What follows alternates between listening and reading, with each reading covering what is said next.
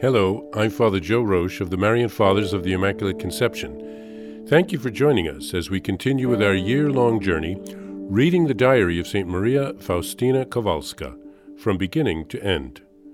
Today we take up from where we left off, beginning with diary entry number 194. March 27th. I desire to struggle, toil, and empty myself for our work of saving immortal souls. It does not matter if these efforts should shorten my life. It is no longer mine, but belongs to the community. I want to be useful to the whole Church by being faithful to my community. O Jesus, today my soul is as though darkened by suffering, not a single ray of light. The storm is raging, and Jesus is asleep. O my Master, I will not wake you. I will not interrupt your sweet sleep. I believe that you fortify me without my knowing it. Throughout the long hours I adore you, O living bread, amidst the great drought in my soul. O Jesus, pure love, I do not need consolations. I am nourished by your will. Almighty One, your will is the goal of my existence. It seems to me that the whole world serves me and depends on me. You, O Lord, understand my soul with all its aspirations. Jesus, when I myself cannot sing you the hymn of love, I admire the singing of the seraphim, they who are so dearly loved by you. I desire to drown myself in you as they do. Nothing will stem such love, for no might has power over it. It is like lightning that illuminates the darkness, but does not remain in it. O my Master, shape my soul according to your will and your eternal designs. A certain person seems to have made it her task to try out my virtue in all sorts of ways. One day she stopped me in the corridor and began by saying that she had no grounds for rebuking me, but she ordered me to stand there, opposite the small chapel, for half an hour and to wait for Mother Superior, who was to pass by there after recreation. And I was to accuse myself of various things which she had told me to say. Although I had no idea of these things being on my soul, I was obedient and waited for Mother Superior for a full half hour each sister who passed by looked at me with a smile. When I accused myself before Mother Superior, Raphael, she sent me to my confessor. When I made my confession, the priest saw immediately that this was something that did not come from my own soul, and that I had not the faintest idea of such things.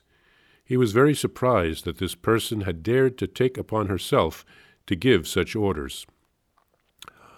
O Church of God, you are the best mother. You alone can rear a soul and cause it to grow. Oh, how great is my love and respect for the Church, that best of all mothers. On one occasion, the Lord said to me, My daughter, your confidence and love restrain my justice, and I cannot inflict punishment because you hinder me from doing so. Oh, how great is the power of a soul filled with confidence! When I think of my perpetual vows, and who it is that wants to be joined with me, for hours I become absorbed in the thought of him. How can this be? You are God, and I, I am your creature. You, the immortal king, and I, a beggar, and misery itself. But now all is clear to me. Your grace and your love, O Lord, will fill the gulf between you, Jesus, and me.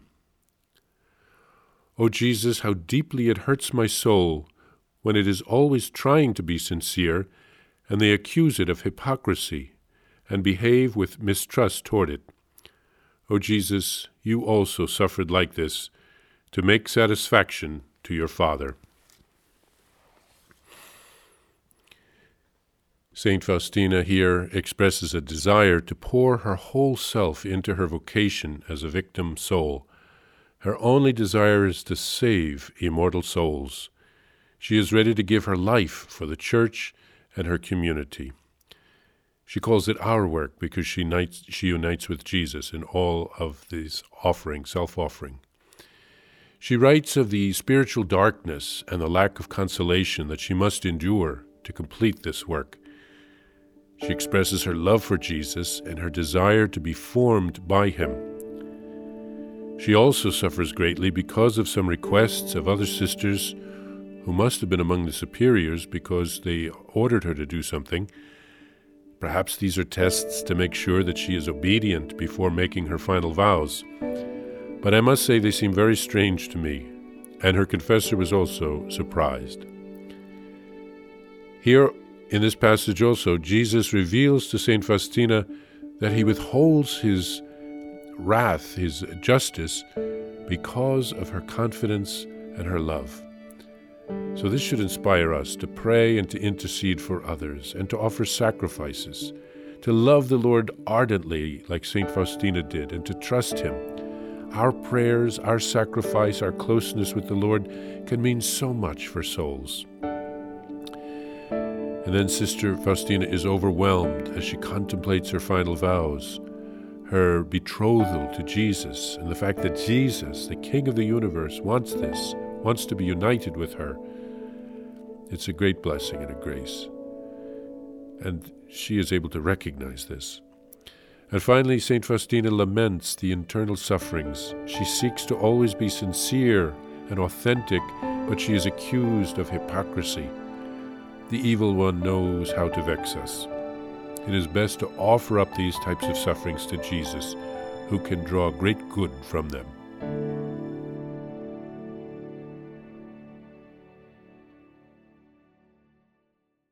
Please follow or subscribe to this podcast to receive the latest episodes and updates.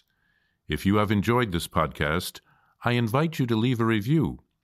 Reviews greatly improve our podcast ranking and will help other people throughout the world find St. Faustina's Diary in a Year.